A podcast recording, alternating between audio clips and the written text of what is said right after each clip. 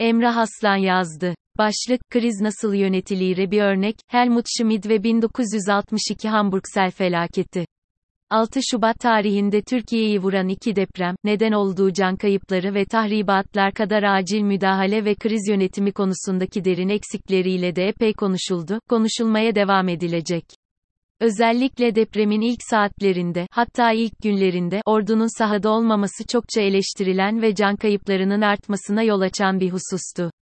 Peki böyle bir felaket ve kriz anında daha farklı bir eylem planı mümkün müydü? Bu soruya somut bir yanıt verebilmek için gelin hep birlikte 1962'ye, Hamburg'a gidelim ve iyi bir kriz yönetimi nasıl olabiliyormuş, onu görelim. Almanya'nın savaş sonrası dönemde yaşadığı en büyük doğa felaketlerinden biri, şüphesiz Şubat 1962'de gerçekleşen ve özellikle Hamburg'da büyük bir yıkıma yol açan Sturmflut felaketiydi. Resmi verilere göre 315 kişinin öldüğü, 20 binden fazla insanın evsiz kaldığı, yüzlerce binanın yıkıldığı ve kentteki elektrik ve telefon şebekelerinin harap olduğu bu felaketin en önemli detayı, kentin yaklaşık altıda birinin sular altında kaldığı ve normal şartlarda binlerce kişinin ölebileceği bir olayın çok daha az kayıpla atlatılabilmesiydi. Kriz anlarında doğru kararları zamanında alabilmek, Helmut SCHMIDTOPERASYONELLI yumuşak YI kuzeyden gelen ve kenti koruyan yağmur setlerini bir bir yıkan fırtına ve sel dalgası Hamburg'a ulaştığında belediye başkanı Paul Neverman Münih yakınlarda bir hastanede tedavi görüyordu, dolayısıyla görevinin başında değildi. Hamburg eyaletinde İçişleri Senatörü olarak görev yapan Helmut Schmidt, hukukçulara ve bürokratlara danışıp zaman kaybetmektense hemen harekete geçmeye karar verir. Zira Başkan Neverman'dan talimat almaya vakit yoktur ve ayrıca iletişim kanalları büyük ölçüde kesildiğinden felaketin boyutları kestirilemiyordu. Daha kötüsü, tüm Hamburg sular altında kalıyor, şeklinde bilgiler geliyordu. Schmidt, Hamburg'da belki de daha felaketin ilk anlarında binlerce kişinin ölmüş olabileceğinden korkuyordu. Kentte tam bir belirsizlik havası hakimdi. Aynı zamanda Federal Meclis'te Savunma Komisyonu üyeliğini sürdüren eski bir asker olan Helmut Schmidt, bu felaket dalgası karşısında kontrolü ele almak için ordu ile yakın bağlantılarını da kullanarak, orduyu iç görevlerde kullanma yasağını delmek pahasına, kısa sürede Hamburg ve çevresindeki ordu birliklerini harekete geçirir.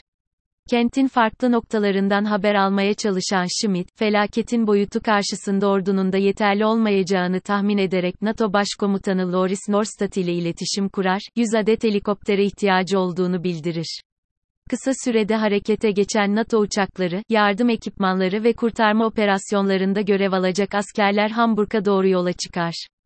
Kuzey Almanya'daki askeri birliklerden de destek sağlayan İçişleri Senatörü Schmidt, felaketin ilk saatlerinde kontrolü ele almıştır ve ağırlıklı olarak asker destekli bir organizasyonla kurtarma operasyonlarını yönetir.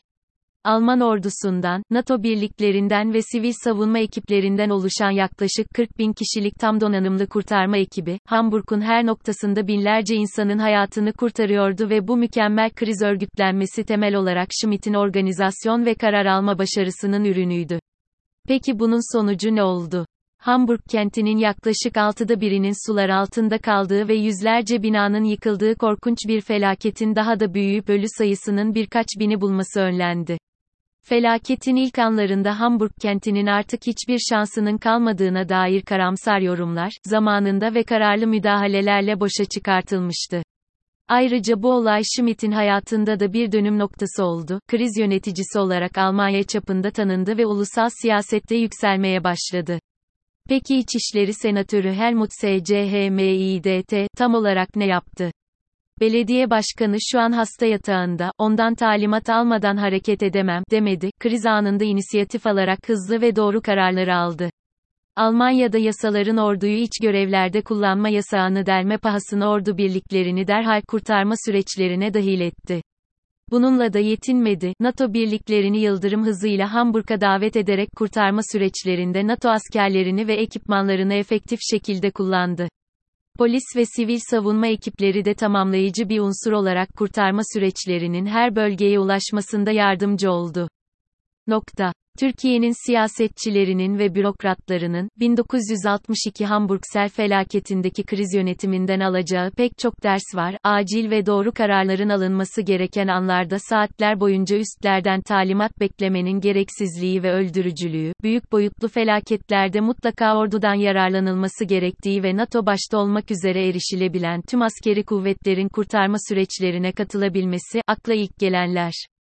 NATO'nun en büyük ordularından birine sahip olan bir ülkede, felaketin ilk saatlerinde ordunun ortada olmamasının mantıklı bir açıklamaya ihtiyaç duyduğu da çok açık.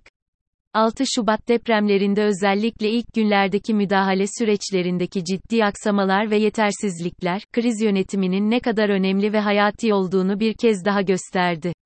Ülkedeki tüm karar alma mekanizmalarının Beştepe'ye bağlandığı bir sistemde hiçbir siyasetçi ve bürokrat, Helmut Schmidt gibi karar alma ve inisiyatif üretme cesaretini gösteremedi.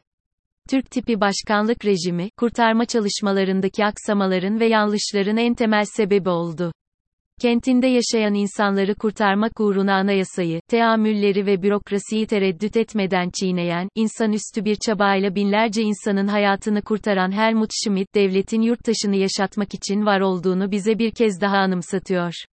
Umarım yurttaş odaklı bu siyasal irade ve cesaret günün birinde Türkiye'deki siyasetçi ve bürokrat sınıfında da tezahür edebilir.